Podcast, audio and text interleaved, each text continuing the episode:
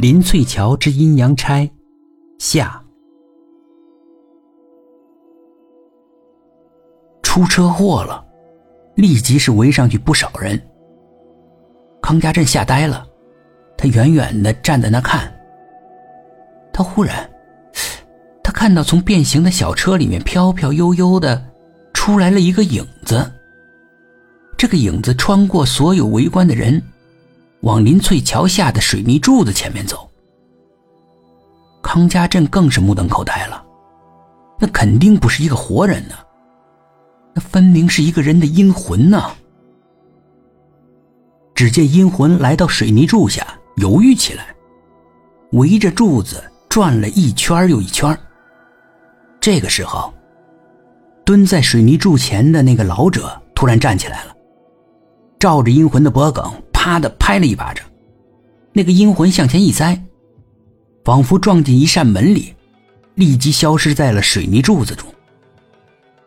所有的人都只顾看那出车祸的小车，除了康家镇。谁也不曾注意到水泥柱子前发生的一幕。康家镇吓得汗毛倒竖，哆哆嗦嗦的凑到了出车祸的小汽车旁边。只见从小汽车的前门中伸出了一只带血的胳膊和一条带血的腿，那个司机的脑袋已经被小汽车的前框给压扁了。脑浆都流了一地，在扭过头看的时候，那个老者依然面冲着水泥柱蹲在那儿。现在啊，康家镇仍然天天的接送女儿上学，仍要从林翠桥下面过，依然可以天天看到那个老者蹲在水泥柱子旁。前两天康家镇遇到我，他知道我是一位写恐怖小说的作家。也算是我的一个铁杆的书迷。他把自己的所见所闻一一讲给我听。我说：“鬼故事啊，都是人们茶余饭后用来编排解闷的，当不得真。”康家镇瞪起了一双小眼睛。老师啊，这可是我亲身经历的，千真万确，一点都不开玩笑的。我淡淡的笑了笑。我写过一部恐怖的长篇小说，叫做《石佛镇》。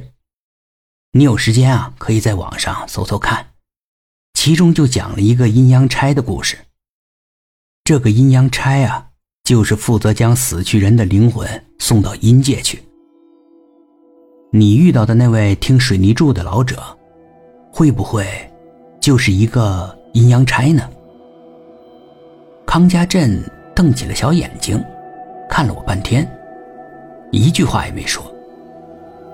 就在我写下这段文字的时候，康家镇又打来电话跟我说：“啊，老师，有时间你去林翠桥看一看，那个阴阳差还在桥下的水泥柱旁蹲着呢。”